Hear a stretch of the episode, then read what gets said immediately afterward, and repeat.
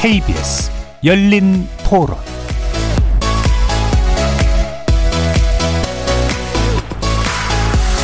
안녕하십니까. KBS 열린 토론 정준희입니다.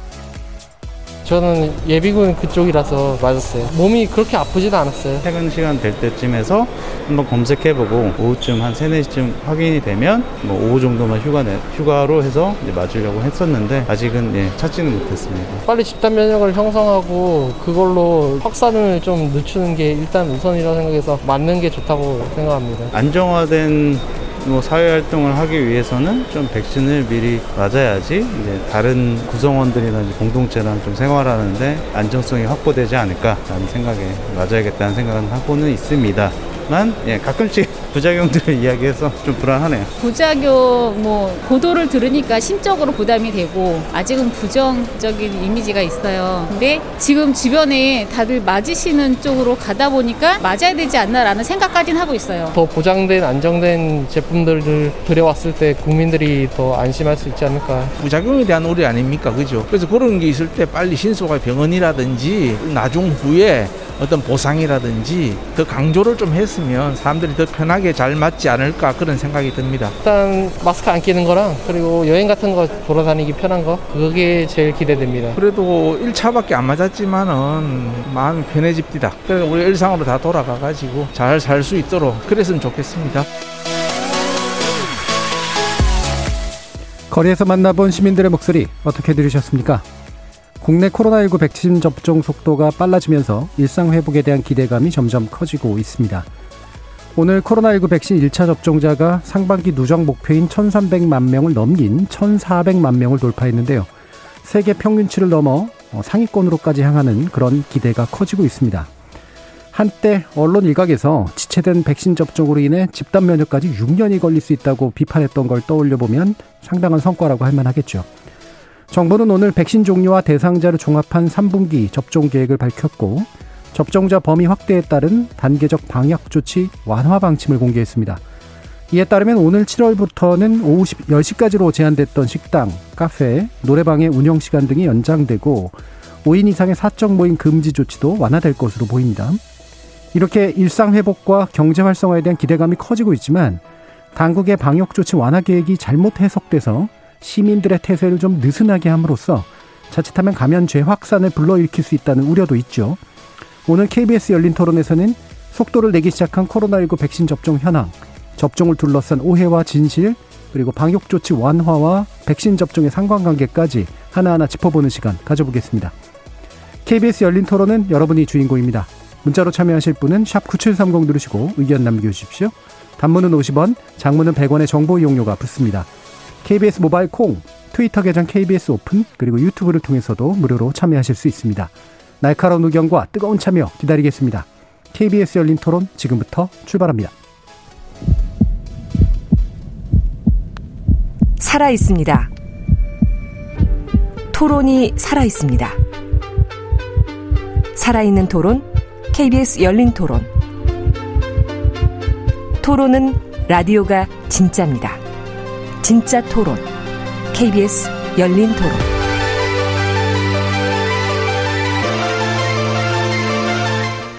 오늘 논의를 위해 네 분의 전문가 모셨는데요. 먼저 코로나19 경기도 코로나19 긴급 단장이시죠. 임승관 단장 나오셨습니다. 네, 반갑습니다.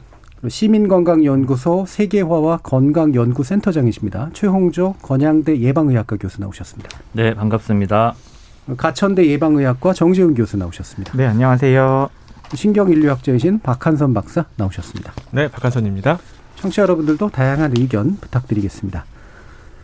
자, 아까도 말씀드렸지만 이제 상반기 누적 목표를 이제 초과한 수치가 좀 발표가 됐고요. 코로나19 백신 1차 접종자가 이제 꾸준히 좀 늘어날 것으로 보이는데 어, 일단 목표보다는 좀 더 빠르게 속도가 좀 나오고 있어서 좀 다행이긴 한, 합니다. 어, 현재 상황 어떻게 보고 계시는지 간단한 평가부터 들어보도록 하겠습니다. 임승관 단장님. 네. 위험 소통을 방해했던 참 여러 가지 장애물들이 중간에 있었는데 그런 것들을 잘 넘어서면서 어, 잘 과업을 달성하고 있다고 생각합니다. 예. 어, 어, 확진자가 가, 어, 이렇게 접종자의 숫자가 늘어나는 부분도 그렇지만 벌써 이제 좀 사망자가 감소라는 현상들이 네네. 통계적으로도 드러나기 시작하거든요. 어, 이렇게 저 같은 전문가들은 때로는 아, 이 정도의 준비 상황에서 이렇게 어려운 과업을 이렇게 난이도 높은 과업을 잘 수행할 수 있을까 예. 염려하거나 조금 비관적인 전망을 내세우기도 했었는데 정말 뭐 우리 정부도 그렇고 시민들도 그렇고 대단하신 것 같아요. 근데 어, 이 정도 준비 상황에서 어떻게든 해내는 이런 임기응변적인 부분들 예. 능력 정말 높이 사지만 음. 또 다시 이렇게 얘기하면 어, 그 부분들이 다시 잘 돌아봐줘야 되기도 한다라고 네네. 생각합니다. 예. 뭐 전문가 다우시게 예. 원래 또 약간 비관적인 전망도 많이 얘기해 주셨고 원래 이제 그렇게 경고하시는 거잖아요. 그리고 지금도 이제 이, 이 수치가 자칫하면 그 아래 감춰져 있는 어려움들을 어, 오해하게 만들 수도 있고 그래서 좀 짚어볼 필요가 있다 이런 그리고 또 말씀이시죠. 과정들을 돌아보는 네네. 것을 또 게으르게 하면 안 된다는 거죠. 알겠습니다. 최용조 교수님 말씀 듣죠. 네, 저도 뭐 여러 어려움들이 있었지만 이제 접종률이 빠르게 상승하고 있는 것은 상당히 긍정적이다라고 평가를 하고 싶고요. 이제 하지만 이제 정부의 방역 정책을 잘 따르고 이 수능할 만한 형편에 있는 사람들 을 대상으로 한 어떤 정책들로 여기까지 왔다라고 하는 예. 생각을 좀 음. 합니다. 예를 들어 보면 이제 시민의 관점으로 보면 사실 백신 접종의 신청의 출발선은 이 신청서 우편물을 받는 순간이거든요. 그럼 주소 주소가 자주 바뀌거나 아니면 음. 실거주지 주소 변- 어, 거주하지 않거나 또는 뭐 우편물을 읽을 상황이 좀 어렵다거나 아니면 읽을 시간이 없는 사람들에게는 순서가 와도 참여할 만한 형편이 안 된다라는 것이죠. 그래서 평균 이상의 사람들을 위한 이 백신 정책으로 여기까지 성공적으로 예. 왔으니까 앞으로는 이제 그 너머의 문제에 집중해야 하지 않을까라고 생각합니다. 예. 어, 이른바 이제 소외될 수 있는 분들이 남아있기 때문에 그 수치까지 고려하면 이제 계속해서 이렇게 잘 나갈 수 있을까에 대한 충분한 고민이 필요할 것 같고요. 박한선 박사님 말씀도 한번 들어볼까요? 그 작년만 해도 이제 예측 기관도 그렇고요. 저도 그랬습니다. 이게 백신 접종이 이렇게 빨리 될 거라고는 생각도 못 했고요. 사실 전대미문의 일입니다. 백신 개발을 이렇게까지 빨리 개발하고 임상 시험을 신속하게 하고 그리고 세계적인 접종, 생산, 생산과 접종 이렇게 빨리 하게 된 건 어떤 면에서 과학의 힘이라고 볼 수 있고요. 첫 번째, 네, 두 번째는 보건 의료 그리고 이제 국제적인 공조가 어, 도움이 됐다고 생각합니다. 뭐 아까 말씀하신 것처럼 아직 어려움이 없는 건 아닌데요. 누가 생각했던 누가 예측했던 것보다도 가장 긍정적인 시나리오로 가고 있기 때문에 저는 뭐 앞으로도 어려움들을 잘 극복할 수 있지 않을까 네, 그렇게 생각합니다.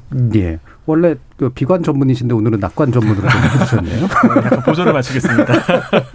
자, 정재현 교수님 말씀 듣죠. 네, 좀 저는 이제 좀 비관적이면 이제 말씀 좀 드려야 될것 예. 같은데요. 네, 지난 1년 반 동안 국민들께서 정말 답답하고 고생을 많이 하셨습니다. 그런데 백신 접종이 초기에는 속도가 많이 나지 않으면서 거기에 더해서 백신의 안전성과 효과성에 대한 논란이 겹쳐지면서 지금 1,400만 명 접종에 도달했지만 앞으로가 저는 더 중요한 시점이라고 보고요. 예. 첫 번째는 앞으로 접종이 이어지기 위해서는 무엇보다도 공급이 안정적으로 계속해서 이루어져야 됩니다. 공급이 지속되는 것이 중요할 것 같고요.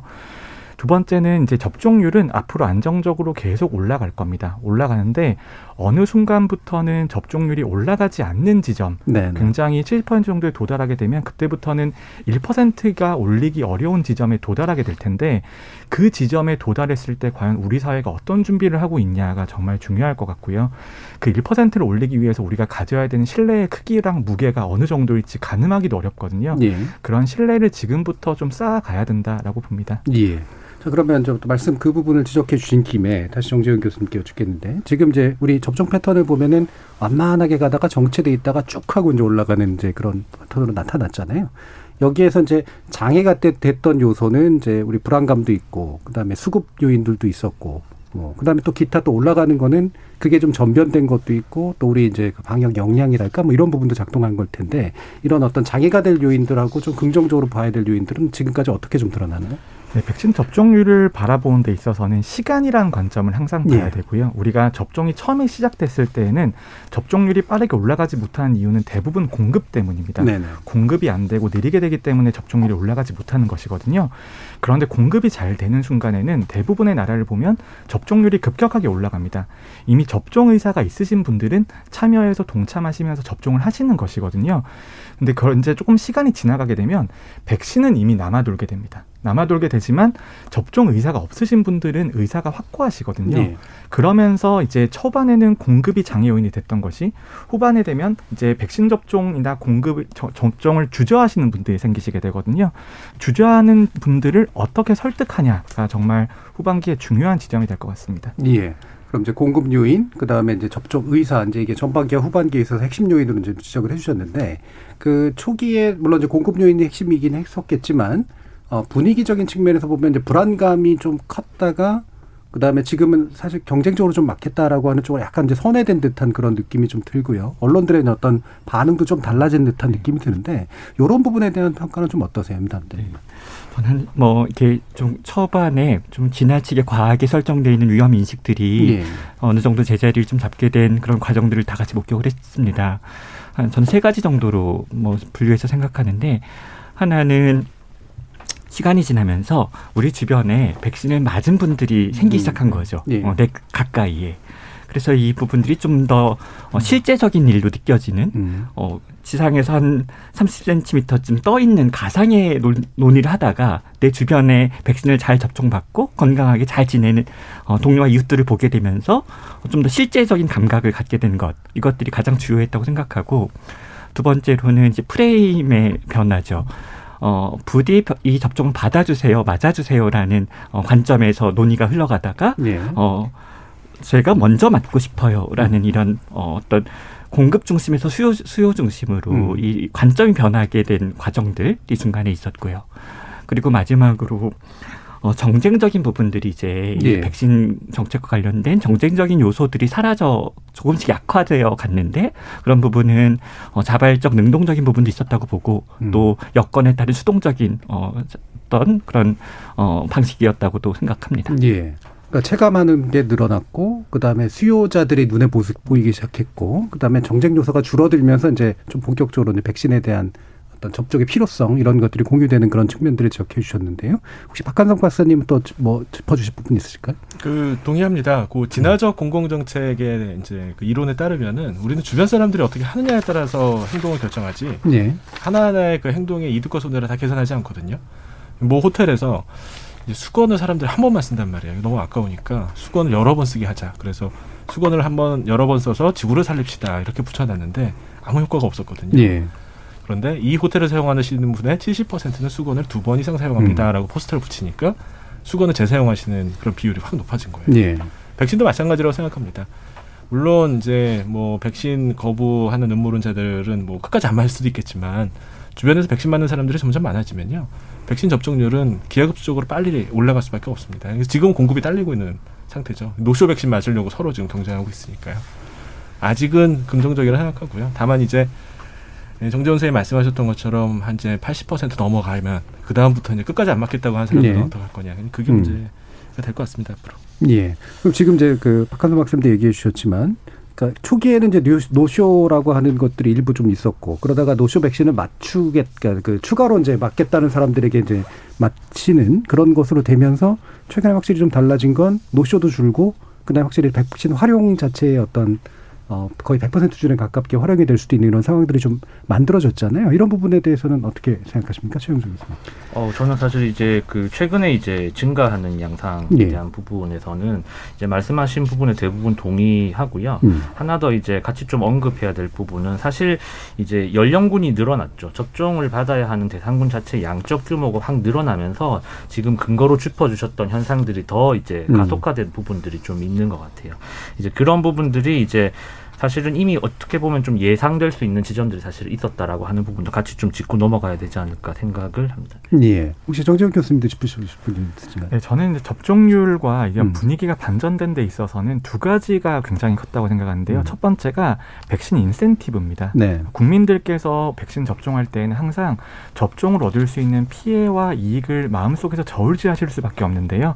실질적으로 느낄 수 있는 혜택이 눈에 보이면서 그 혜택을 받을 수 있다라는 시간 일정이 제시가 되면서 아무래도 국민들께서 백신에 대해서 좀 적극적으로 생각해 주신 게 아닌가 하고요. 음. 두 번째는 얀센 백신을 우리가 군 관련자들에게 선착순으로 접종 이벤트처럼 네. 어떻게 음. 만들어서 그런 분위기를 이끌어 나갔잖아요. 근데 저는 전문가 입장에서 항상 백신 수용성을 제고하기 위해서는 백신의 효과성과 안전성에 대해서 올바른 정보를 드리고 판단을 돕는 게 중요하다. 이렇게만 생각을 했었는데 예. 우리가 행동 경제학적인 이런 계기를 제공을 하면서 음. 어떤 분위기 전환의 기점을 만들어 주는 게 매우 중요했지 않나 그렇게 음. 생각합니다. 예. 자, 이런 게 다들 이렇게 잘 지적 지적해 주신 이런 부분들이 이제 현재로서는 일단 긍정적으로 이제 보이긴 하는데 아까 최용조 센터장님도 이제 어, 가려진 부분들에 대한 언급을 좀 해주셨잖아요. 어, 그러니까 이게 이제 최대한 그러니까 정보 접근도 빠르고 그 다음에 금방 누를 수도 있고 어, 뭔가 이렇게 의사가 이제 충만한 그런 분들이 이제 먼저 드러나게 만든 굉장히 중요한 케이스인데 이 부분 어떻게 또 생각하시나요? 그 이제 어, 자녀 백신, 노쇼 백신 접종에 대해서 이제 좀 드릴 말씀이 있는데요. 이제 사실 자녀 백신이 이제 백신의 폐기량을 줄인다거나 아니면 접종률을 높이기 위한 어떤 목적이 있다는 점에는 이제 긍정적인 부분이 있다고 네. 생각을 하는데요. 사실 이제 자녀 백신뿐만 아니라 현재 백신 접종 체계 자체가 가지고 있는 사실 차별과 불평등적인 요소가 기존에 깔려 있습니다. 이거는 사실 그 정준희 교수님께서 말씀하신 정보 접근성의 문제에 국한될 부분은 좀 아닌 것 같아요. 예. 예를 들어 우리가 생각을 해보면 예방 접종은 짧게는 하루, 길게는 3일 정도 이상, 노동을 중단해야 되죠. 그렇죠. 예. 그리고 또 이제 예방 접종이 불가능한 주말에야 겨우 하루 쉬는 그런 노동자들이 되게 많이 있습니다. 이 시간이라고 하는 것이 누군가들에게는 별 문제가 안 되는 것일 수 있지만 이또 다른 누군가들에게는 생존을 고민해야 되는 시간들일 수 있다는 거죠. 우리가 쉽게 생각할 수 있는 뭐 배달 노동자, 택배 노동자, 비정규직, 일용직 노동자들에게 이 시간은 되게 어려운 것이고요. 또 쉴 수 있는 주거가 없는 홈리스라든지 아니면 활동 지원이 필요한 장애인들 임시번호 발급받고 예약해야 되는 미등록 이주민들 같은 경우에는 주말 밖에 시간이 없거든요. 이런 분들 입장에선 사실 자녀 백신 접종 신청 이런 것들은 되게 꿈 같은 이야기일 네. 수밖에 없다라고 하는 부분이고요. 사실 이 자녀 백신 접종이 결국 선착순 접종입니다. 선착순 접종이 비윤리적이고 차별적이고 불평등하다라는 이유 때문에 저희가 그 어려운 논의 과정을 거쳐서 우선순위를 정한 거죠. 1월 달에. 그리고 그 우선순위의 원칙에 따라서 지금 쭉쭉쭉 가고 있는 건 거죠. 그런데 자녀 백신이 등장하면서 우리가 힘들게 세웠던 그 원칙, 선착순이라고 하는 불평등한 것을 넘어서려고 했던 것들 스스로 무너뜨려 버리는 형태로 결론이 나버린 것은 상당히 안타까운 지점이라고 생각을 하고요. 정부가 이제 뒤이어서 60세 이상에게 자녀 백신의 우선권을 줬던 그런 형태로 정책을 좀 변경을 했던 것은 그나마 이제 저희가 세웠던 원칙인 연령 이라고 하는 이 기준들을 고려한 접근이기 때문에 좀 다행스러운 부분이 아닐까라고 생각을 합니다. 예. 근데 그 방금 얘기해 주신 부분 중에 지금은 이제 그래서 예약률도 굉장히 높고 예약하신 분들이 맞는 비율도 굉장히 좀 늘어났잖아요. 이 부분은 좀 끌어낸 것 같은 경우는 좀 긍정적인 측면이 있지 않을까요? 어떻게 생각하세요? 그 이제 음. 어, 카카오나 네이버 같은 이 포털 플랫폼을 통해서 자녀 백신을 접종하게 된 그 사건, 예. 그 신청할 수 있었던 사건이 모멘텀이 된다고 음. 저도 이제 생각하고 정재현 교수님이 말씀하신 것처럼 어, 이 부분이 개인의 어떤 수요 관점으로 전환되거나 음. 조금 어느 정도의 경쟁적인 관점으로 이제 사유될 때 어, 접종률을 빨리 올릴 수 있고 사회의 면역력을 더 쉽게 획득할 수 있죠. 음. 근데 이제 어, 최 교수님 말씀하신 것처럼 이 두 가지 가치가 항상 일치하지 않는다는 네네. 거죠. 음. 효율을 올렸을 때 어, 효율을 올리고자 했을 때 잃어버리는 것들이 있는데 그런 부분들을 우리가 때에 따라서 필요에 따라 선택할지라도 무엇을 잃어버리고 있는지에 대해서는 기록하고 어, 토론되고 어, 사유돼야 된다는 어, 그런 관점인 것 같습니다. 예. 그러면 이제 방금 또 지적해 주신 부분이 이후에 우리가 좀 고민해야 될 게 지금까지는 어쨌든 이제 노동 현장에서 좀 머셨던 분들이 이제 접종을 받았는데 만약에 이제 50대 그리고 40대, 30대 이렇게 내려가게 되면 실제로 그게 현실적인 문제가 될 수도 있을 것 같거든요. 이 부분은 어느 정도 생각하고 있어요, 정재윤 교수님. 네, 접종의 우선순위를 한번 생각해 봐야 음. 될것 같은데요. 이때까지의 접종 우선순위는 어디까지나 의학적인 필요가 우선이었습니다. 코로나19로 돌아가실 가능성, 중증 환자가 될 가능성이 높으신 분들부터 저희가 접종을 음. 해드렸는데요.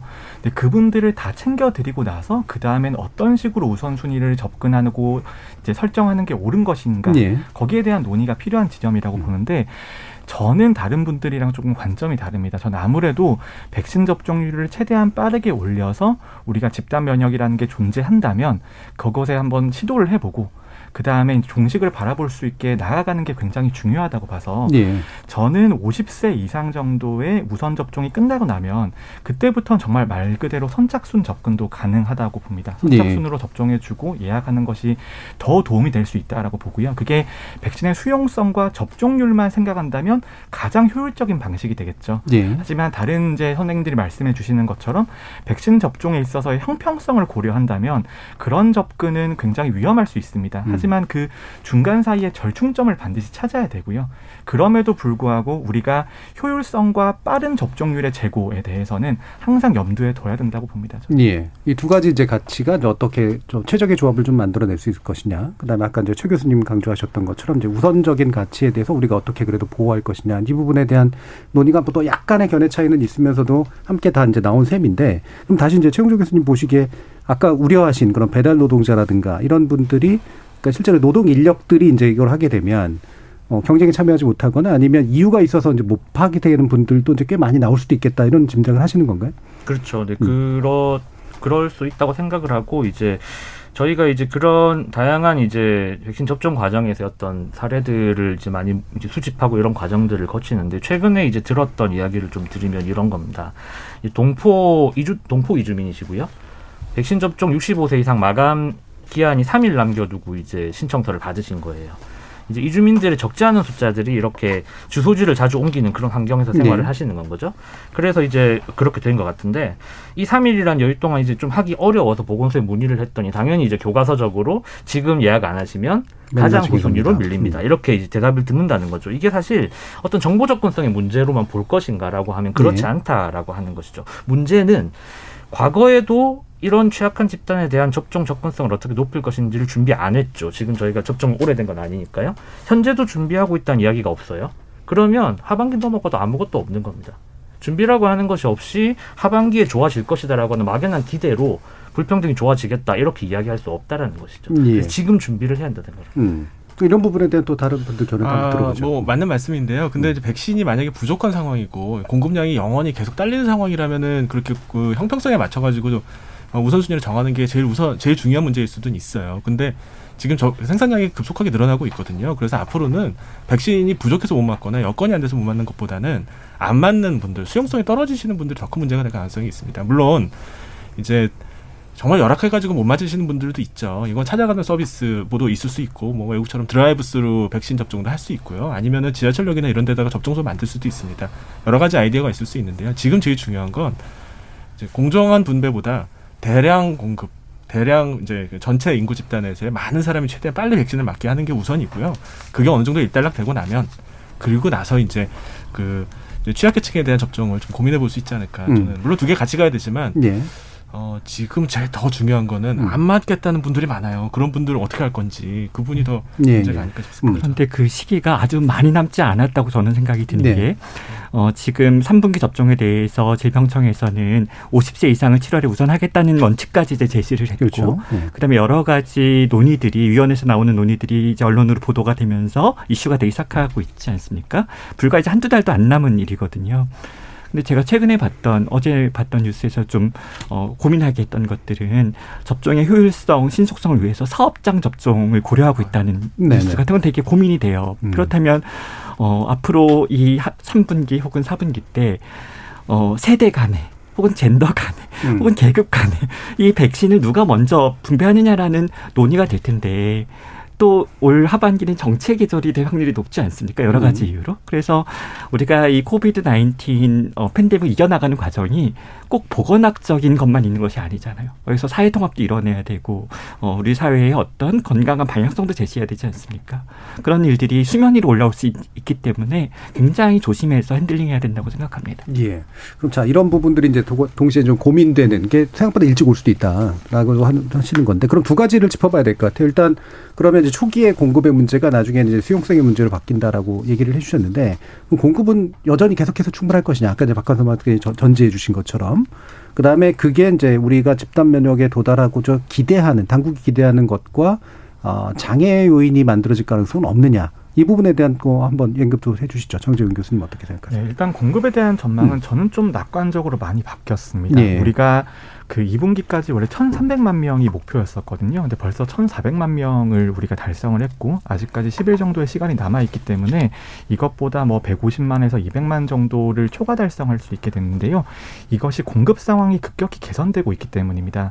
우리가 공급 상황이 굉장히 힘들었던 이유가 미국이나 영국, 유럽처럼 주요 선진국들이 물량을 먼저 쓰고 있었기 때문인데 그런 나라들의 접종률이 굉장히 높아지면서 상대적으로 다른 그 아래 국가들에 대해서는 공급 상황이 개선이 되었거든요. 거기에 더해서 노바백스 백신이라든지 아니면 모더나 백신, 화이자 백신들이 생산량을 다 급격히 늘리고 예. 있습니다. 3분기가 되면 생산에 있어서 공급에 있어서의 장애 요인이 많이 줄어들 것으로 보이고요. 그것보다 더 중요한 것은 과연 우리가 접종률을 어디까지 목표로 잡아야 되는지가 네. 정말 중요하다라고 음. 봅니다. 우리가 접종률을 70%라고 바라본다면 집단 면역이라는 것은 도달 불가능할 수도 있는 음. 이야기인 거고요. 그렇다고 해서 우리가 접종률을 100%까지 올리는 건 현실적으로 불가능하거든요. 우리가 정책적인 목표를 몇 퍼센트에 설정하냐에 따라서 우리 미래의 행보가 많이 달라질 것으로 생각이 됩니다. 예. 그럼 흔히 이제 뭐 70%면 집단 면역 딱 되고 그다음부터 뭔가 다 해결되고 뭐 이런 생각들 하는데 정책적인 목표는 그거보다 높거나 낮을 수도 있고 현실에서 할 때 그러면 또 이제 높거나 낮기 때문에 생길 수 있는 여러 가지 요인들을 또 어떻게 보완할 것이냐 이런 부분도 고민이 돼야 될 것 같은데 관련해서도 한번 말씀 들어보죠 임 담장님. 그러니까 이제 집단 면역, 음. 뭐 면역 우산, 이 집단 면역에 대한 목표, 그 원하는 성과가 무엇인가라는 질문입니다. 이 질문이 여기에 대해서 이제 두 가지 관점이 있을 수 있죠. 하나는 퇴치 종식이라는 결론을 우리가 바라고 있다라고 네. 얘기할 수 있고 또 하나는 어, 팬데믹이라는 성 그런 사건의 성격 자체가 그렇지 않다. 예. 어, 종식이나 퇴치는 불가능한 류의 사건이고 따라서 이것은 조절되고 관리되는 것이다라고 이제 얘기할 수 있을 겁니다. 예. 그두 가지의 우리의 가- 도달한 결론 중에 어느 쪽을 우리가 어, 실제로 리얼리티로 예상할 수 있는가 그리고 그리고 그에 맞춰서 준비하는가라는 질문이거든요. 뭐 많은 위원들이 전문가들이 생각이 조금씩 다르겠지만 저는 어, 제 입장은 어, 이것들은 이 팬데믹을 팬데믹을 우리가 대응하는 것은 조절하는 것이라고 생각하고 관리 쪽에 있습니다. 더 가깝다. 음. 즉 이렇게 우리가 사회적 거리두기를 하고 백신 사업을 하는 이유는 써지가 무서워서라는 거죠. 급격한 증가. 네. 예. 그래서 급격한 폭증이 무서운 것이고 일상적으로 항상적으로 일어나는 일들은 충분히 우리가 갖고 있는 체계 안에서 관리가 되는 겁니다. 예를 들어서 우리가 심혈관 질환에 대해서, 뇌졸중에 대해서, 암에 대해서, 외상에 대해서 중대본, 중수본 이런 체계를 운영하지 않고 있지 않습니까? 네네.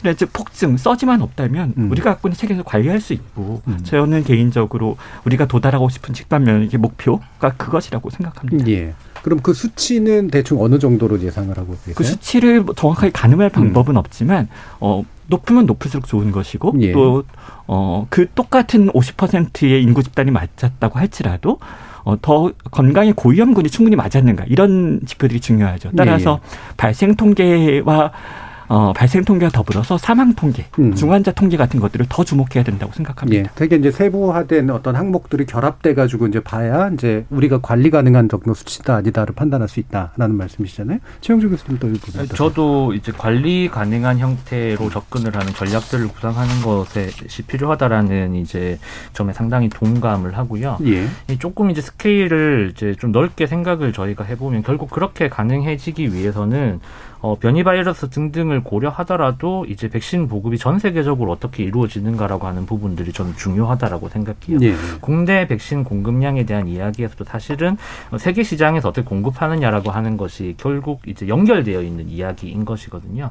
이 그런 맥락에서 이제 이와 같은 글- 어, 전 세계 대유행 어 그 뭐 이렇게 그런 상황에서 그 전 세계적으로 의약품을 어떻게 공, 백신을 어떻게 공급할 것인가라고 하는 문제들을 좀 저희가 고민을 해보아야 한다라고 음. 생각을 하고 관련해서 이제 공중보건 위기에 대응해서 지적재산권이나 이런 것들을 강하게 이제 규제하는 것보다는 풀어서 누구나 편하게 백신을 생산하고 지금의 위기를 극복할 수 있는 그런 접근들을 할 수 있는 논의들 이 지금 이루어지고 있잖아요. 지금 네. 한국이 전혀 대답을 하지 않고 있는데 그런 부분에도 우리가 관심을 가질 필요가 있다. 이게 왜냐하면 한국에서 집단 면역에 도달하는 어떤 수 준까지 근접을 하고 발생 환자 수가 쭉 줄어들고 환자가 쭉 줄어 사망 환자가 줄어든다 하더라도 국제적으로 계속 이 팬데믹이 끝나지 않는다라고 한다는 것은 끊임없이 순환하는 문제라는 것이죠. 예. 그래서 이 저소득 국가에서 이 문제를 풀기 위한 고민에 저희도 동참하지 않는다는 것은 결국 저희 국가 안에 있는 집단 면역에 대한 문제에 접근하는 것도 한계가 있다라고 하는 생각을 예, 말씀드리고 싶습니다. 예, 그래서 변이 바이러스의 문제 뭐 많이 또 고민되고 있는 거고, 그다음에 저개발 국가 같은 경우가 이제 지속적으로 글로벌 사회 안에서 이제 위험 요소로 남아 있게 되는 것을 우리가 어떻게 같이 예방해 줄 것인가라는 문제까지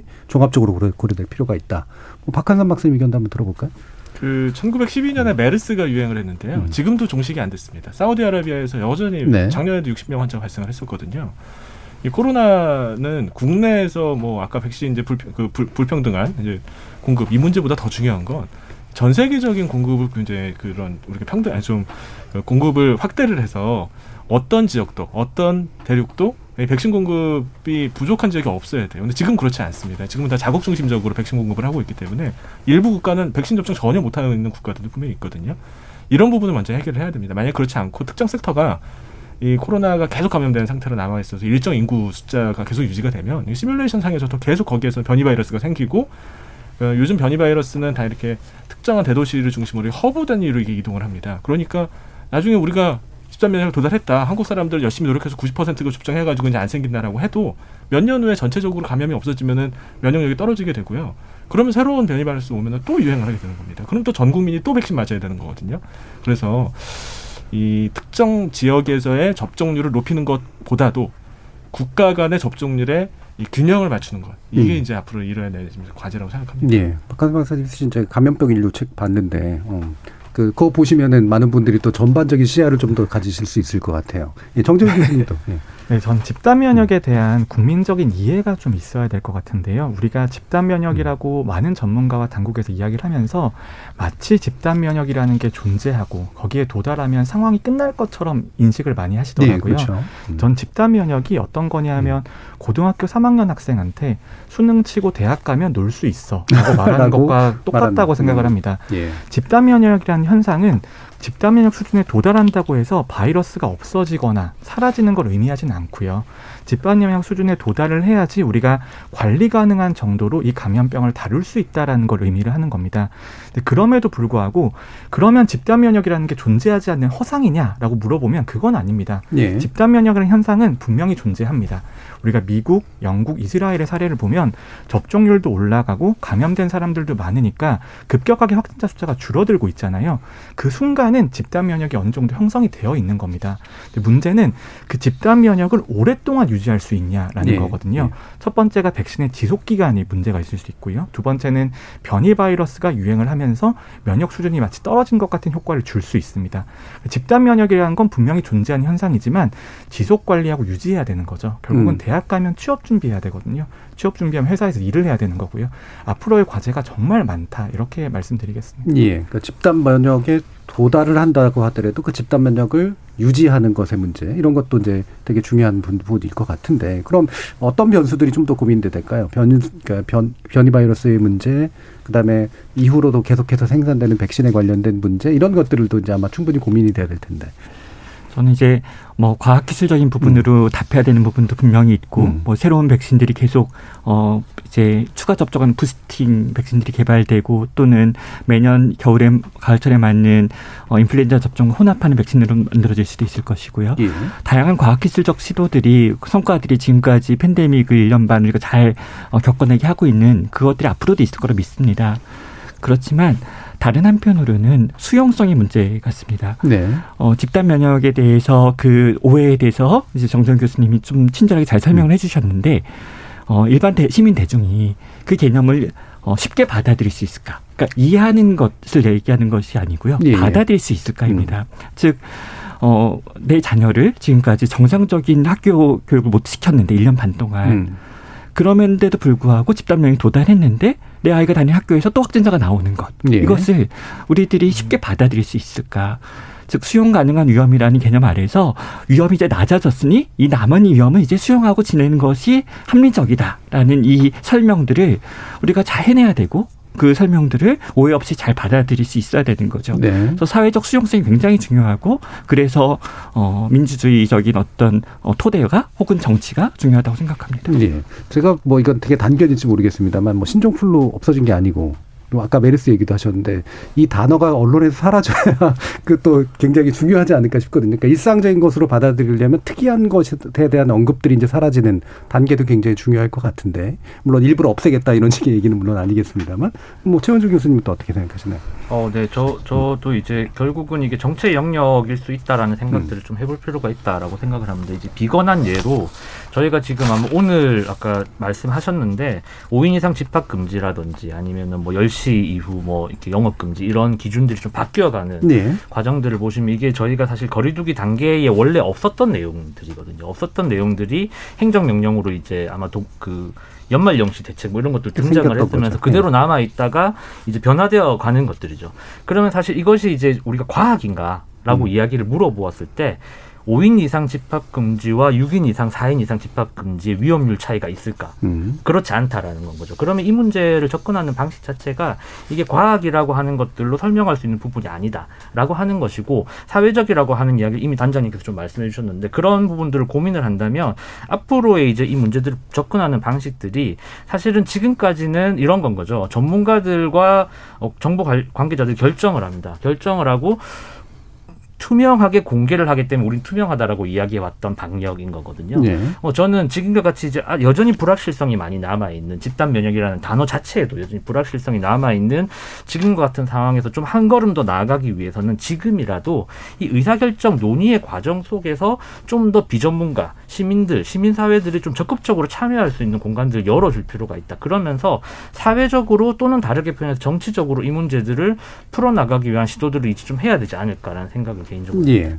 그래서 이제, 이제 수용성 관련된 문제가 이제 지속적으로 이제 그 결국 그것의 확장판인 것 같아요. 결국 사람들이 일반적으로 어떻게 받아들이고 백신에 대한 태도를 어떻게 갖고 이 질병에 대한 태도를 어떻게 갖느냐 아마 이런 문제일 것 같은데 어이 뭐 이 조사가 이제 뭐 완전히 요거 하나로만 끝나는 건 아니긴 합니다만 그래도 이제 우리나라가 이제 백신 접종에 관련된 태도에서 내 주변 사람들에게 감염 안 시키고 그다음에 집단 면역에도 기여하기 위해서라고 하는 상당히 사회적인 어떤 네, 응답들이 나오고 있는 것 자체는 굉장히 좀 좋은 신호라고 보는데 이 부분은 어떻게 좀 이해하세요, 박근선 박사님? 그 이게 한국인의 인식이 뭐 다른 사람보다 더 좋다. 음. 뭐 이런 식의 이제 뭐 좀 자국 뭐 이런 우월주의적 관점에서 볼 건 아닙니다. 예. 가장 중요한 거는요. 한국은 전 세계적으로 확진자와 사망자가 그렇게 많지 않은 한- 나라입니다. 그런데 흥미롭게도 백신 접종을 백신 접종률은 이 감염이 적으면 적을수록 접종에 대한 수용성이 높아지는 그런 특징이 있어요. 예. 그러니까 질병이 많이 퍼져가지고 감염이 창궐을 하면 백신도 안 맞으려고 합니다. 새로운 백신에 대한 본능적인 두려움이 생기기 때문에 우리 역설적으로 감염이 많으면 백신 접종률이 떨어지고 감염이 적은 나라일수록 백신 접종에 대해서 수용성이 높아지는 그런 어, 현상이 있습니다. 그래서 우리나라에서 백신 접종에 대해서 그래도 사람들이 비교적 잘 수용하고 있고 지금 뭐 서로 노쇼 백신 맞겠다고 이렇게 경쟁을 하는 건이 우리가 지금까지 이 강력한 사회적 거리두기 하고 마스크 쓰기라든지 이런 방역 노력을 통해 가지고 어느 정도 수준으로 이 감염을 통제를 했기 때문에 이제 그 어, 통제 덕분이라고 생각을 합니다. 그래서 음. 처음에는 이제 백신에 대한 두려움이 있었죠. 있었는데 뭐 아까 말씀드린 것처럼 많은 사람이 백신 접종 맞으면서 이 우려가 좀 불식된 것 같습니다. 예. 자, 그러면 일부 마치기 전에 요 부- 부분 한 번만 짚고 앉아 마- 마치면 좋을 것 같은데요. 어, 일단 삼부기 접종 계획이 나오면서 50대에 대한 얘기도 나왔고, 그 다음에 아, 이른바 교차 접종 가능성에 대해서 이제 열어놓게 됐잖아요. 어, 여러 가지 백신들, 특히나 이제 뭐 아, 아, 아스트라제네카를 맞았던 분들이 이제 파이자를 맞게 된다거나 이런 것들은 충분히 잘 검토된 내용이라고 보시는지에 대한 의견 한번 물을게요. 네, 정재훈 접종이. 오늘 이제 발표가 되었는데요. 네. 과학적인 관점에서 본다면 교차 접종은 의학이나 백신 개발하는 사람들이 꿈꾸는 일 중에 하나였습니다. 네, 백- 교차 접종이 불가능했던 이유는 제약 회사들이 자신의 제품을 팔아야 되기 때문에 음. 교차 접종이 불가능했던 이유가 꽤 있었거든요. 과학적으로 보면 교차 접종을 하면 서로 다른 면역을 만들어내는 작용을 하기 때문에 효과는 조금 높아질 수 있고요. 그리고 이미 유럽과 여러 나라들에서 교차 접종을 하고 있습니다.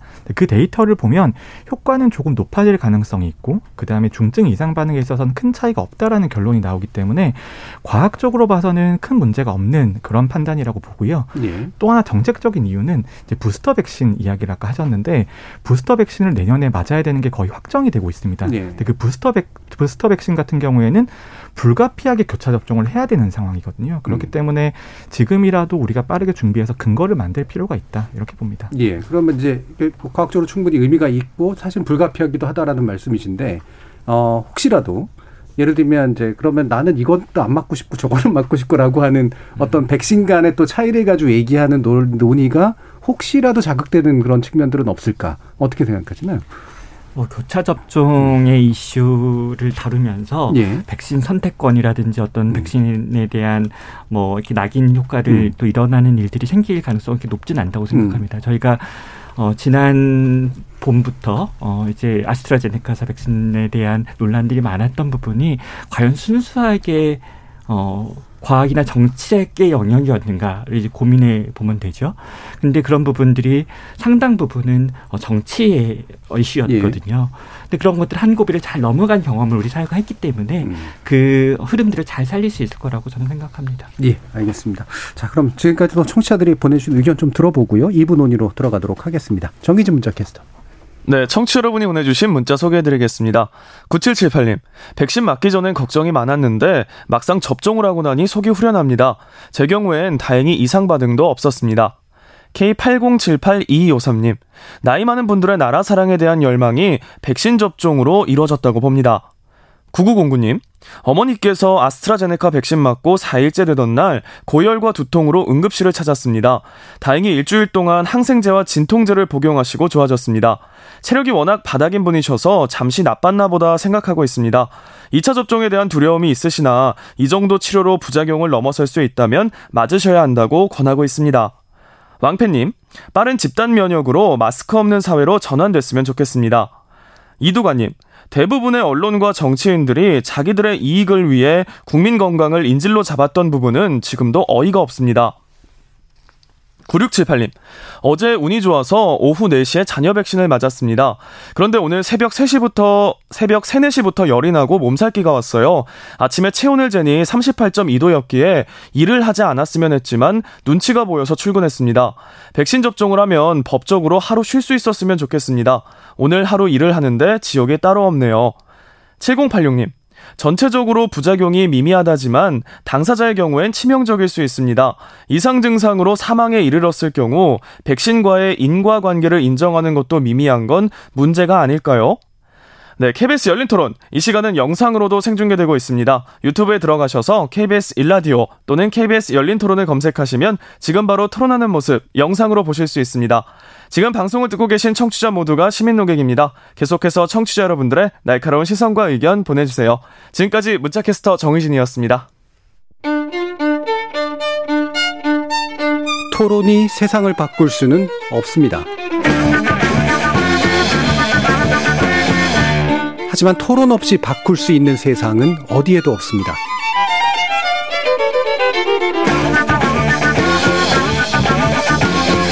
세상의 선한 변화를 갈망하는 당신. 정답이 아니라 질문의 힘을 믿는 당신. 우리 KBS 열린 토론에서 만납시다.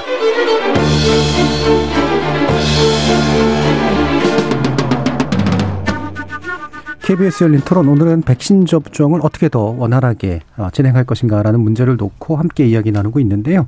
최홍조 건양대 예방의학과 교수, 가천대 예방학과의 정재훈 교수, 신경인류학자이신 박한선 박사, 그리고 임승관 경기도 코로나19 긴급담자 이렇게 네 분의 전문가와 함께 하고 있습니다. 자, 이분은 좀 더 이제 그 백신 접종과 연관된 기타의 정책들을 이제 좀 살펴보게 될 텐데요. 어, 결국엔 이제 백신 접종이 그래도 좀 비교적 원활하게 이루어지면서 어, 사람들에게 어느 정도 인센티브를 더 주자. 어, 더 빨리도 맞게도 하고 그다음에 약간 심리적인 어떤 이렇게 막 억제돼 있던 이런 부분들을 또 좀 더 어느 정도 보상도 해주는 이런 식의 부분들이 자꾸 논의가 되고 있는데 이게 이제 충분히 어느 정도 선에서의 인센티브와 그다음에 방역 조치 완화가 필요할지에 대해서도 아마 견해들이 조금씩 또 다르실 것 같아요. 어, 현재 나오고 있는 그런 내용들이 아까 최영주 교수님도 이제 언급을 좀 해주셨지만 어, 연말에 이제 잠시 만들어졌던 게 이제 상수처럼 되고 있는 부분에 대한 문제도 좀 지적을 해주셨기 때문에 어, 전반적으로 어떻게 생각하는지 한번 먼저 좀 의견을 여쭙죠. 방역 수준 완화에 대한 부분은 아 사실 이렇게 어 되게 말씀드리기 어려운 것 같아요. 네. 이게 딱뭐 무록 자르듯이 또는 뭐 과학적 근거들을 저희 가지고 이야기할 만한 어떤 상황들이 좀 아니기 때문에 되게 좀 말씀드리기 쉽지 않은 부분인 것 같은데 어쨌든 이제 이 백신 접종과 연계된 어떤 논의들 그리고 이제 그것과 연결해서 좀 백신 인센티브에 대한 이야기를 사실 저는 좀 좀 드리고 싶은 부분이 네. 있는데 이게 이제 아까도 잠깐 말씀드렸지만 백신 접종 계획의 수립 과정에서 이 불평등을 줄이기 위한 어떤 그런 고려들을 하지 않았던 것이 그대로 저는 필연적으로 백신 접종에 대한 인센티브 논의 이런 것들이 그대로 차별적 그리고 불평등을 조장할 수밖에 없다 이런 이야기를 좀 드리고 싶은데 사실 어떤 사람이 접종을 못 받는가라고 이제 질문들을 할 수 있는 건가요? 단순히 저희가 쉽게 생각을 하면 어 그냥 거부하는 사람들이라고 말을 할 수 있는데 이제 어제 되게 중요한 소규모지만 중요한 결과가 하나 발표가 네. 됐었는데 그 거리 홈리스들을 대상으로 한 100명 정도 실태 조사를 했습니다. 실태 조사를 했었고 이분들이 2분기에 접종 대상이었어요. 그런데 이제 결과들을 쭉 봤더니 상당히 참담한데 10명 중에 3분만 접종을 한 겁니다. 네. 이제 이유들이 사실 더 슬픈데 이분들이 이제 접종을 한다라는 풍문은 전에 들었대요. 그런데 지난 1년 동안 코로나19 때문에 이용 시설들을 원활하게 이용하지 못했어요. 들어갈 때마다 코로나 검사를 받아야 한다거나 뭐 그런 것들이 망설이는 원인이었는데 그러다 보니 이 정보를 구체적인 시기를 전달받는다거나 구체적인 방법을 알 수 있는 이 접근성에 차단이 되었던 건 거죠. 음. 이런 결과들이 나왔었는데 사실 정부가 이제 백신 접종 초기부터 쭉 강조해 왔었습니다. 이제 홈리스도 또는 미등록 이주민이라도 또는 장애인이라도 공평하게 접종을 하겠다 이런 이야기들을 했었는데 그 공평한 접종이 현장에서 어떻게 이루어질 수 있는지 준비하지 않고 이야기한 그냥 선언이었던 거죠. 예, 그렇게 선언만 남다 보니까 그 결과의 불평등이 이렇게 좀 나타나고 있다라고 생각을 하는데 사실 저희가 이 기회의 공정이라고 하는 것은 상당히 멋진 구호잖아요. 멋진 구호지만 생각보다 차별적인 요소가 많은 거죠. 특히나 이 건강을 지키고 유지할 수 있는 건강할 권리, 건강권을 이야기할 때도 누구나 건강 서비스를 받을 수 있는 기회를 주는 것 자체가 전부가 아니라는 것이죠. 네. 실제 그 서비스를 이용할 수 있는 환경 구조가 돼야 되는 것이고 동시에 더 중요한 건 그 사람이 자신의 건강권을 지킬 수 있는 힘이 있어야 돼요. 이 백신 인센티브 논의 이런 것들이 사실 기회를 잡을 힘이 없는 많은 사회 경제 취약계층들에겐 차별과 낙담의 경험이 되고 있다. 이런 이야기들을 좀 예, 말씀드리고 싶습니다. 예, 그러니까 접종 과정에서도 애초에 이제 소외를 없애겠다라고 하는 게 생각보다 잘 안 됐었기 때문에 인센티브로 넘어가게 되면 훨씬 더 그 구조적 불평등이 더 커질 수밖에 없다라는 이제 말씀이신데요. 정재윤 교수님은. 네, 저는 백신 접종에 따르는 인센티브는 필연적이라고 보는 게요. 예. 우리가 사회적 거리두기를 대체하기 위해서 백신 접종을 하는 것이고 우리 코로나19 때문에 너무 힘든데 그 힘듦을 극복하기 위해서 선택한 수단이 백신이잖아요. 음. 그럼 백신 접종률이 올라가면 당연히 사회적 거리두기도 완화를 해야 되고 여러 가지 인센티브도 줘야 됩니다. 그런 방향에 대해서는 동의를 하지만 문제는 시기인데요. 예. 지금 우리가 방역 완화라고 하는 것이 어떤 정해진 목표 숫자 1,300만 명, 1,500만 명, 그다음에 3천만 명 이런 식으로 숫자에 도달하면 거의 즉시 방역을 완화하려는 방향으로 정책들이 집행이 되고 있습니다. 예. 이런 시기에 대해서는 저는 조금만 여유를 가질 필요가 있다라고 보고요. 다양한 연구 결과들을 보면 지금 방역 상태를 그대로 유지를 하면 8월 정도에는 확진자 숫자가 많이 감소할 수 있다라는 그런 연구 결과들은 우리나라 대부분의 이 감염병 예측하는 사람들에게 동일하게 나타납니다. 예. 하지만 우리가 7월에 즉시 방역 단계를 낮추게 되거나 아니면 감염 확산 속도를 늘릴 수 있는 조치들을 하게 되면 다, 시 확진자 숫자가 증가할 수 있다라는 그런 데이터들도 나오고 있거든요. 그런 것들을 보면 우리가 2, 3주 정도의 여유를 가지는 게 얼마나 중요한지를 알 수가 있고요. 정부가 사회적 거리두기 하는 같은 거나 인센티브를 적용을 할 때 2, 3주 정도의 이행 기간 아니면 이제 예고 기간을 두면 조금 더 방역 상황이 좋아질 수 있다. 예. 시기에 대해서 말씀을 드리고 싶어요. 음, 오히려 이제 예고를 이제 먼저 해주고 네, 그렇습니다. 대신 이제 적용은 바로 그 뒤에 더 하게 함으로써 그 2, 3주를 버는 게 네, 훨씬 어느 중요하다. 정도의 이제 말미를 두는 거죠. 예. 음. 임승관 교수님은 어떠신가요? 그 질문이 두 가지네요. 예. 그러니까 인센티브 백신 인센티브라는 부분에 대한 뭐. 의견을 먼저 음. 말씀을 드리면 어, 지난 2, 분기에 접종률을 끌어올리게 된 아주 중요한 모멘텀이라고도 예. 우리가 논의를 했었고 그것들이 3분기 초반에 잘 작동할 거라고 동의합니다. 다만 약간 조삼모사적인 성격이 있는 것이죠. 그러니까 이런 어 인센티브를 통해서 개인의 욕구를 욕망을 자극하고 그것들을 통해서 어 접종률을 좋게 끌어올릴 수 있지만 그 욕, 욕구가 어느 정도 해소된 뒤에 다른 방법을 찾기가 어려워질 수가 있을 겁니다. 즉 단거리 경주는 참 좋은 방법인데 음. 중장거리 경주라고 생각한다면 아 계속 그 그것이 좋은 어 이 게임 전략일까 이런 고민도 할 수 같이 되는 거죠. 예. 그래서 어 저도 뭐 당연히 답은 모르지만 그런 두 가지 측면이 있다. 어 이것을 오래 해야 되는 어 경기인 건 분명 분명하고 그리고 어 지금 한국 사회의 지형도 잘 살펴야 된다고 생각합니다. 이건 우리가 살아가는 이 개 안에서 일어나는 일이니까 어 2021년 한국에서 공정 담론이 굉장히 논쟁적이지 않습니까? 예. 그런 과정 가운데 어 인센티브나 경쟁 어 이런 부분 효율을 우선 이런 부분들이 어떻게 어 하반기에 다뤄질까 음. 어, 고민을 많이 해야 된다고 생각합니다. 예. 그리고 이제 완화 이 어, 방역 정책의 완화에 있어서는 아까 저는 어, 이 집단 면역이라는 것이 종식이나 퇴치가 아니라 조절이나 관리의 개념이다라고 말씀드렸잖아요. 그럼 이걸 전자 제품에 비유하자면 스위치를 끄는 것 같은 온 오프 스위치를 올렸다 내렸다는 것 같은 것이 아니라 음. 볼륨 다이얼을 아날로그 다이얼을 네. 조금씩 내리는 것 같은 일일 음. 거라는 거죠. 따라서 백신 접종률이 올라가고 이미 고령층의 사망자는 줄기 시작하지 않았습니까? 그렇다면 어, 이걸 아주 다이얼을 조심스럽게 돌리듯 조금씩 조금씩 돌려서 내려와야 되는 어, 그런 숙제가 있다고 생각합니다. 예, 그러니까 디지털적인 게 아니라 아날로그적인 거다. 어, 라는 연속적인 거니까 그런 말씀 주셨는데, 그러니까 인센티브 이제 관련해서는 결국에는 이제 인센티브에도 카드니까 그러니까 효용감이 이제 줄어들 수가 네. 있기 때문에 작은 것부터 해서 좀 더 이제 큰 것까지 쭉 이렇게 뭔가 이렇게 계속해서 카드를 지속할 수 있는 방법도 굉장히 중요하다. 그다음에 또 우리 불평등이나 공정의 문제에 대한 고려도 중요하다. 이제 이런 지적도 주셨네요. 박한성 박사님은 또 어떻게 생각하시나요? 뭐 딜레마죠. 음. 딜레마인데 백신 접종을 하려고 하는 목적 중에 이 숨은 우리의 무의식적인 동기는 마스크 벗고 싶은 거예요. 네. 근데 백신 다 맞았는데 마스크 계속 쓰고 사회적 거리두기 계속해라. 그러면 이거 왜 맞는 거야? 이런 얘기가 나올 수밖에 없거든요. 그럼 전 국민이 100% 맞을 때까지는 안 된다. 아니면 뭐 마스크는 다른 병도 감- 감염을 막아주니까 계속 앞으로 영원히 쓰고 다니라. 이럴 수 없는 일입니다. 문제는 그 아까 정재훈 선생님 말씀하셨던 것처럼 이게 의학적인 면에서의 이제 그 방역 조치 완화 시기하고 대중이 느끼는 시기가 좀 달라요. 네. 그리고 반드시 방역 조치가 완화되면 환- 확진자 늘어날 수밖에 없습니다. 그리고 그중에 일부는 죽습니다. 하지만 그렇다고 해서 영원히 방역 조치를 높은 수준으로 유지할 수는 없는 거거든요. 그래서 이건 의학적인 문제가 아닙니다. 예. 정치적인 문제예요. 예, 그리고 공공정책 메시지는 공공보건 관련된 메시지는 심플해야 됩니다. 그래서 이거를 뭐 다섯 명, 그러면 이제 좀 있으면 일곱 명, 아홉 명, 뭐 열두 명, 뭐 이런 식으로 세세하게 나누는 건 사람들이 따르지도 못하고 효과도 없습니다. 음. 어느 정도는 감소가 가는 수밖에 없어요. 네. 책임을 누군가 져야죠. 근데 책임을 아무도 안 지려고 하는 지금 상황 때문에 계속 이렇게 아주 디테일하고 복잡한 지금 방역 조치만 나오고 있거든요. 이거는 효과도 없고 아무 의미도 없습니다. 그래서 어느 시점에는 끊어요. 끊고 가야 됩니다. 예, 그게 어느 시점인지에 대해서 미리 가이드라인을 제시해 주는 게 필요하다고 생각합니다. 이제 사실 그 우리 대중들이 이제 인식하는 그 방역 상황이라는 건 결국은 사실 따지고 보면 이제 마스크 쓰냐 안 쓰냐. 그 다음에 어, 여러 사람이 모여서 술 먹을 수 있느냐 아니냐. 예. 네, 세 번째는 해외여행 갈 수 있느냐 아니냐. 사실 뭐 이런 거잖아요. 그러니까 이런 측면에서의 어떤 기본적인 이제 지표들이 이제 그러면 굉장히 중요할 텐데 이 세 가지 지표 중에 결국은 이제 마스크라는 굉장히 상징적인 지표에 대해서는 또 어떻게 생각하시냐 뭐 의견도 듣고 싶네요. 그 정재욱 교수님. 네, 마스크 착용이 코로나19 방역에서는 정말 중요한 역할을 예. 했다고 보고요. 마스크 착용은 가장 늦게 해제해야 될 수 있는 음. 일이라고 봅니다. 지금 마스크 착용을 해제하고 있는 나라가 뭐 이스라엘, 그다음에 영국, 미국 이런 국가들이 있는데요.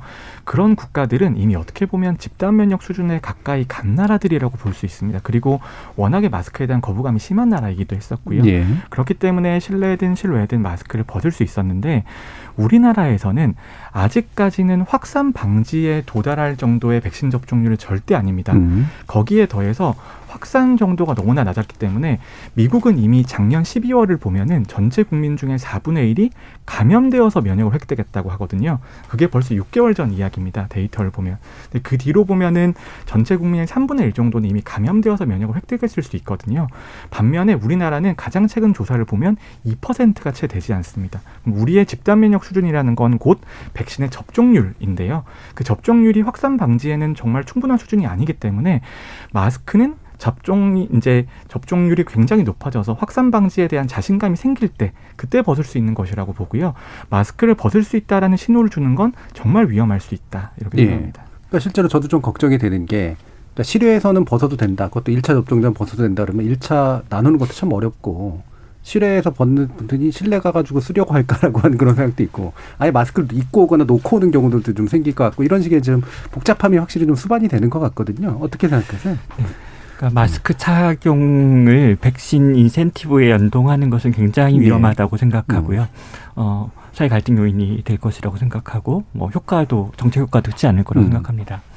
다만 어, 실외 공, 공, 공간과 실내 공간에서의 마스크 착용에 대해서는 조금 더 확고한 입장을 뭐 정하고 또 예. 그것들을 잘 위험 소통해내는 것이 필요하다고 생각합니다. 사실 지금 정, 우리 정부 정책 안에서도 야외 실외에서 2미터 이상의 거리가 유지될 때는 안 써도 되는 것이 정책이지만 그렇게 알고 있는 시민들이 거의 없잖아요. 어, 그래서 사실 과학 기반은 아니거든요, 이것이.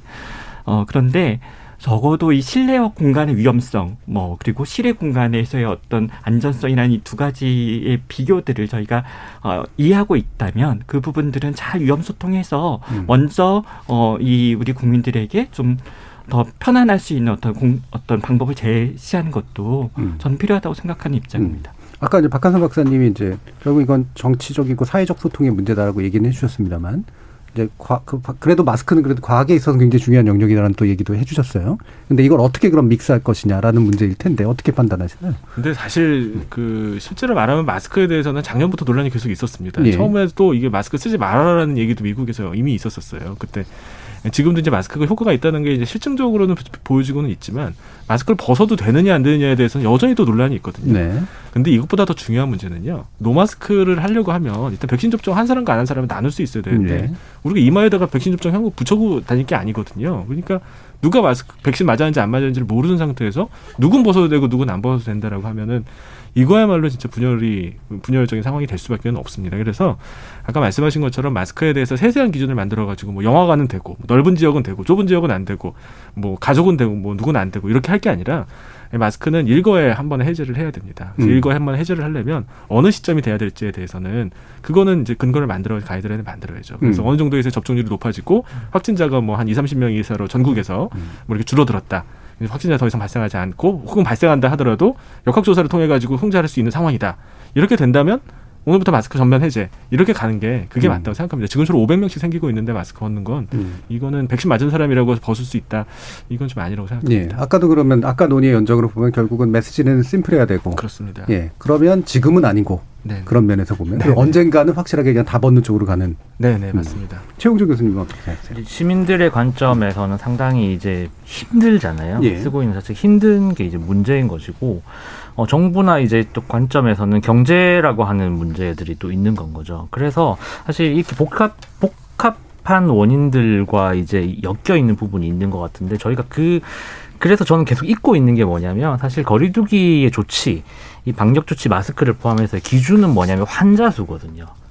환자 수가 사실 기본적인 기준이죠. 그래서 환자 수가 줄어들면 자연스럽게 방역 조치는 완화가 되는 것이 지금 우리가 가지고 있는 기준이라는 걸 너무나 많이 잊고 있는 것 같고 이런 부분들을 저는 한 번 더 환기하면서 이 원칙에 준해서 여러 가지를 좀 따져가면 좋겠다. 그리고 방금 윤승관 담장님도 말씀하셨지만 저희가 2단계 이상이면 실외 같은 경우는 이제 뭐 마스크 쓴다 이런 것들이 거리두기 그 체제 들어있는 것은 아니거든요. 예. 근데 이제 마치 그렇게 알고 있는 것이죠. 그래서 실제로 우리가 가지고 있는 그 기준이라고 하는 것들에서 점점 멀어져서 이 문제들을 해석하고 바라보고 어떻게 해야 할까를 논의하고 있는 게 아닌가라는 생각을 한 번 더 제가 좀 말씀드리고 싶고 그래서 접종 백신 접종이라고 하는 것이 사실 가장 유력한 수단인 것이 분명하고 그 과정에서 저희가 이제 방역 조치들이 같이 움직여지는 것이니까 그 결과로 어떻게 하면 빨리 환자 숫자를 줄여낼 것인가에 집중하는 것 세- 다시 좀 더 의견들을 모아 의지들을 모아내야 되는 게 아닌가라고 생각을 합니다. 예. 자, 그럼 결국 이제 다시 백신을 그래도 끝까지 이제 빨리 또 많이 이제 맞히는 것이 결국은 다시 중요한 문제가 이제 되고 그것이 이제 나머지 문제들을 결국 결정하게 될 것 같은데요. 그럼 이제 우리가 고려해 볼게 일단 공급 문제는 제외하고 난다고 하더라도 백신에 대해서 여전히 남아 있는 이제 굉장히 강력한 거부자 그룹, 그다음에 소외된 그룹, 그다음에 이제 현장에서 이제 오접종 사례라든가 이런 것들이 발생하면 생길 수 있는 어떤 또 다른 종류의 아, 위험 요소 이런 것들을 이제 복합적으로 어떻게 해결할 것인가의 문제일 것 같고요. 이게 이제 뭐 인센티브도 좀 사실 그 부분까지 고려해서 이제 진행을 해야겠죠. 정지훈 교수님 어떤 의견이신가요? 저는 이제 인센티브에 있어서는 좀 창의력을 발휘할 필요가 있다라고 봅니다. 근데 우리가 지금 인센티브가 너무 방역 관련된 데 집중되어 있고요. 네. 근데 그런 인센티브는 접종률을 높이기도 하지만 방역이 완화되는 효과도 가지고 있기 때문에 방역에 영향을 주지 않으면서도 국민의 동참을 이끌어낼 수 음. 있는 그런 수단이 좀 있다 있어야 된다라고 보고요. 저는 경제적인 인센티브를 적극적으로 고려해 볼 수 있다라고 봅니다. 예. 근데 우리가 우리 사회가 사회적으로 도움이 되거나 사회한테 이익이 되는 행동에 대해서 경제적으로 보장하는 거에 대해서는 너무나 터부시하는 경향이 있었어요. 있죠. 예. 근데 저는 특히 젊은 연령층에 있어서는 개인적인 관점으로 본다면 그분들은 코로나19가 위험해서 접종하시는 분들이 아니거든요. 우리 사회를 예전으로 돌리기 위해서 접종에 동참해 주시는 분들입니다. 다른 말로는 접종에 이익이 적으신 분들이거든요. 그런 분들에게는 전 충분히 경제적 인센티브를 제공해 줄 수 있다라고 보고요. 재난지원금과 연계를 한다거나 아니면 접종에 따른 지원금을 지급한다거나 아니면 약간의 재미 요소를 감안을 해서 미국의 많은 주에 사고 있는 것처럼 백신 복권을 발행을 한다거나 이런 식으로 경제적인 지 원이 가미가 되면 예. 방역에도 영향을 주지 않으면서도 유의미한 수준으로 접종률을 높- 음. 높일 수 있는 좋은 방법이 될 수 있다 이렇게 봅니다. 예, 그 부분이 되게 중요할 것 같아요. 그러니까 방역 개치 이제 방역에 잘못된 시그널을 주지 않으면서도 실제로 유인이 될 수 있는 부분, 음. 경제적인 거 고려해야 된다 이런 건데 결국 다시 이제 또 불평등이나 이런 문제가 나설 수도 있잖아요. 최영주 교수님. 그런 것 같습니다. 예. 취약계층에게 지난 1년간의 방역이 뭔가 사실 저는 백신 미루기, 취약계층에서의 백신 미루기가 지금 조사된 바들은 좀 아직 없지만 생각보다 점점 올라오고 있다라는 양상들이 좀 보여요. 보이는데 이게 이제 결국 저는 각인되어 있는 경험에서 나오는 것이라 생각을 하거든요. 어, 저- 물론 정부나 이런 것들이 중요하겠지만 그, 그런 거죠. 이제 최근 사례인데 건설 일용직 노동자들이 아주 짧은 점심 시간에 한 200명 이상 모이는 식당에서 밥을 후다닥 먹어야 돼요. 거기에 환자가 한 명 생기고 전파가 됩니다. 그러면은 이 점심 시간을 좀 나누어서 분산 조치하는 이런 방역 조치 이런 게 이루어질까요? 아니죠. 그냥 검사합니다. 검사하고 일주일에 한 번씩 검사하고 또는 일용직 노동자들에게 채용할 때마다 검사하는 이런 행정 명령들을 했던 것이 불과 최근 전라북도의 사례였거든요. 뭐 그 그런 부분들인 건 거죠. 장애인들에게 접종 가능성들을 좀 올려주기 위해서 의료기관의 턱을 없앤다거나 승강기를 이용한다거나 이런 조치들을 하죠. 하면 그게 끝이냐? 그렇지 않다는 거죠.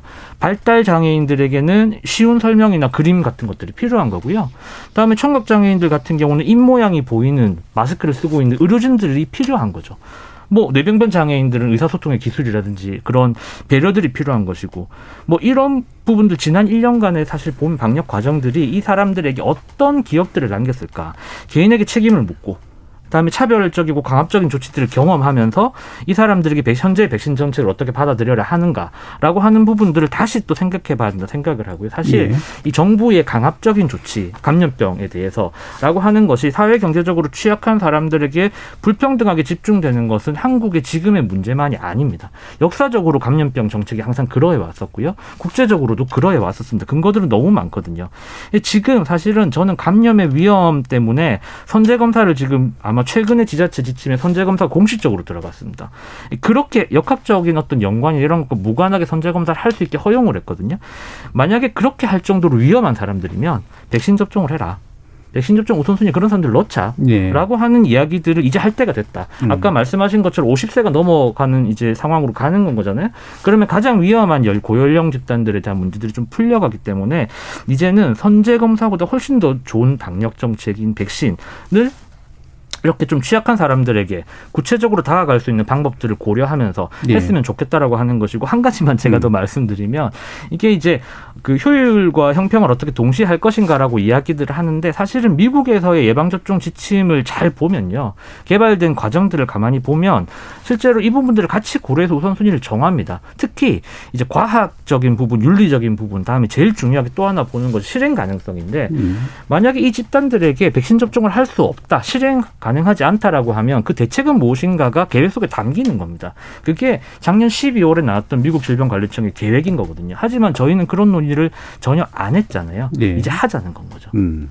알겠습니다. 그러니까 이를테면 이제 좀 뭐 아이디어신 것 같긴 한데 어, 선제적으로 계속해서 검사를 받아야 되는 분들이 오히려 더 빨리 받을 수 있도록 하는다라든가 그렇게 해서 접종률을 높인다든가 이런 식의 실행성을 상당히 좀 고려하자.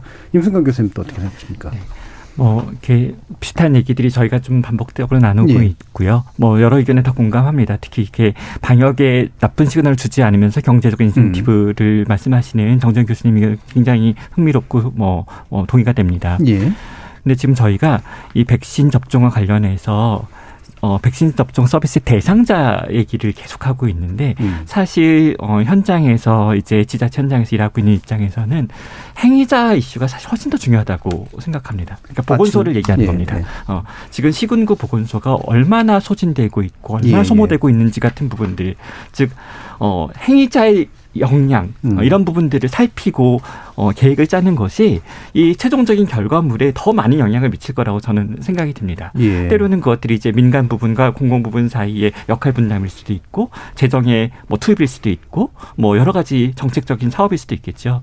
근데 지금 어쨌든 행위 주체에 대한 음. 어 우리 선수들에 대한 예. 어, 평가가 조금 부족한 것이 음. 늘좀 신경 쓰이는 마음 아픈 부분입니다. 예, 그러니까 당연히 이들은 맞춰줘야 되는 사람 이렇게 생각해서 그냥 그 수단으로 좀 네, 저 그러니까 옆으로 어, 당연히 이래야 되는 어떤 일꾼이라고 생각하는데 예. 그분들이 그 영역이 얼마나 지쳐 있고 소진되어 가는지를 살피지 않으면 어 이렇게 보건소 역량이 소진을 가엾어하자는 게 아니라 뭐 예. 그건 그렇고요. 음. 그것으로 인해서 일어나는 그 다음 일들, 음. 어, 이 대민들에 대한 서비스들이 훼손될 거 아닙니까? 네, 그래서 네, 네. 행위 조치에 대한 지금 상황들을 잘 살펴주시는 게 음. 정부나 시민들한테 꼭 부탁드리고 싶은 말씀입니다. 그렇죠. 그것도 좀 눈에 안 보였던 그런 부분일 수도 있겠네요. 그럼 박한선 박사님은 어떤 또 현명한 방법 같은 것도 추천해 주실 수 있을까요? 인센티브에 대해서는 경제적 인센티브든 뭐 아니면은 뭐, 뭐, 뭐 아주 좀 이벤트성 이벤- 인센티브든 하는 게 폭넓게 하는 게 맞습니다. 왜냐하면 이게 그 인센티브를 제공하지 않고 백신 접종하면서 우리가 사회적 거리두기 하는 것 자체가 사실 일종의 부적 인센티브예요. 근데 이번 한 번이면 상관없는데요. 앞으로 이 감염병이 또 유행합니다. 그러면 다음번에 이런 일이 일어날 때 사람들한테 이 방역 정책에 대한 이제 그 수용성 그리고 이제 수능도를 높이기 위해서는 이번에 잘해야 됩니다. 근데 이번에 뭐 방법이 있습니다. 이 백신 안 맞으면 처벌하고 벌금 때리면 돼요. 그러면 사람들 백신 맞을 겁니다. 하지만 이번 한 번으로 끝나는 거 아니거든요. 네. 그래서 어, 정부 정책에 잘 협조하고 긍정적으로 백신 맞고 협조할 때 그때 나한테 개인적으로도 이득이 되고 사회도 이득이 된다는 이런 사회적 경험이 쌓여야 됩니다. 네, 그- 그리고 아까 말씀하신 것처럼 그런 게 일부 소외계층한테 대해서도 폭넓게 제공이 될 때 그래야 이제 다음번에 모든 계층들이 다 적극적으로 제2, 제3의 코로나 상황에서 접근을 할, 그, 자, 협조를 할 수가 있거든요. 음. 예, 장기적으로도 계속해서 맞춰야 될 걸 고민해서 이제 얘기를 해야 절대 된다. 끝나지 음. 않습니다. 내년 되면은 우리는 이제 코로나 다 끝나고 이제 과거로 돌아간다, 2018년으로 돌아간다 그런 일 없습니다. 예. 아까 저 임승관 교수님께서 그 지자체 문제라든가 보건소 문제도 얘기해 주셨으니까 어, 이 부분도 한번 얘기해 주면 좋을 것 같은데 위탁 의료기관이나 이런 데들도 생길 수 있는 부담 또는 또 자, 뭐 혹시라도 잘못 교육됐거나 아니면 잘못 훈련됐기에 나을 수 있는 문제 이 부분도 되게 중요한 공백일 것 같아요. 네. 그런 부분이 결국은 어 그런 위탁 의료 기관들을 관리하는 것은 결국 시군구의 네네. 역할이고 결국 보건소의 역할이거든요. 음. 그러니까 보건소는 계속 지난 작년에 방역 에만 방역에 전력했는데 이제 백신 사업까지 하고 있지 않습니까? 그리고 뭐 부산에서는 안타까운 사건도 한 건이 있었고요. 예. 어, 이 보건소의 지금 역량들을 잘 살펴야 되는 상황이고 그게 보건소를 위해서가 아니라 어, 보건소를 더하기 우리 시민들을 위해서 음. 잘 살펴야 되는 영역이라고 생각합니다. 예. 보건소가 힘이 있어야 어, 위탁 의료기관들에 대한 그렇겠네요. 정확한 네. 서비스도 제공하죠. 예. 중간에서 이제 그것들을 담당하고 관리해 주는 그런 기관이 가지는 측면들을. 그럼 정재현 교수님 또 우리 아, 이후에 이제 우리가 시민들이 어떤 것들을 좀 생각하고 그다음에 의료기관들이 또 어떤 것들을 또 준비하고 방역 단계에 뭘 해야 될까 한번 말씀 주시죠. 어, 네, 앞으로는 그래도 공급이 중요할 겁니다. 네. 그래도 제 일정의 백신을 충분히 가지고 오는 것. 우리가 지금 말하는 것의 모든 전제는 3분기에는 충분한 백신이 공급된다라는 것이 보장되어야지 가능한 이야기거든요. 정부 당국에서는 공급을 위한 최선의 대책을 수립을 해야 될 거고요. 두 번째로는 이제 안전성에 대해서 지속적으로 알려드리고 투명하게 정보를 공개를 해야 됩니다. 어제 불행하게도 한 분이 백신 접종하시고 음, 희귀혈전증 맞아요. 때문에 사망하시는 일이 있었는데요.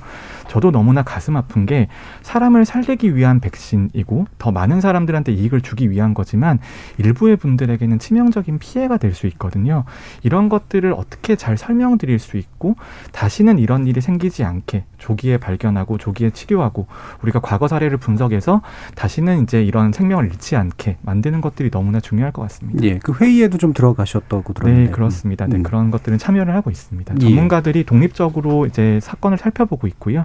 재발 방지를 위해서 많은 대책들을 수립을 하고 있습니다. 예, 알겠습니다. 자, 오늘 이제 박- 백신 접종에 관련된 여러 가지 좀 중요한 쟁점들 그리고 가려진 이야기들 함께 나눠주셨는데요. 가천대 예방의학과 정지은 교수, 신경인류학자이신 박한선 박사, 그리고 최홍조 시민건강연구소 세계화 건강연구센터장이시자 권양대 예방의학과 교수, 네, 임순관 경기도 코로나19 긴급담장 이렇게 네 분의 전문가와 함께 했습니다. 네 분 모두 수고하셨습니다. 감사합니다. 네, 감사합니다.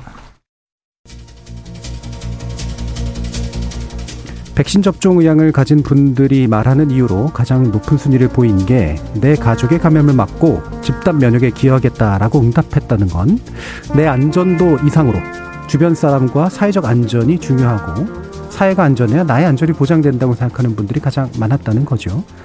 이건 코로나19 초기였던 작년 이맘때 진행된 시사인의 조사에서 마스크 쓰기 등 방역 조치에 적극적으로 참여한 이유로 내 주변 사람들에 대한 고려를 꼽은 것과 유사한 결과라고 할 수 있습니다. 물론 설문조사의 특성상 바람직한 대답을 선택할 가능성이 높긴 하지만 이렇게 남을 배려하고 사회 전반을 생각하는 성찰적이고 자발적이고 참여적인 시민성이 포스트 코로나 시대의 사회 질서를 고민하는 이들에게 많은 힌트를 주고 있다고 저는 믿습니다. 지금까지 KBS 열린 토론 정준이었습니다.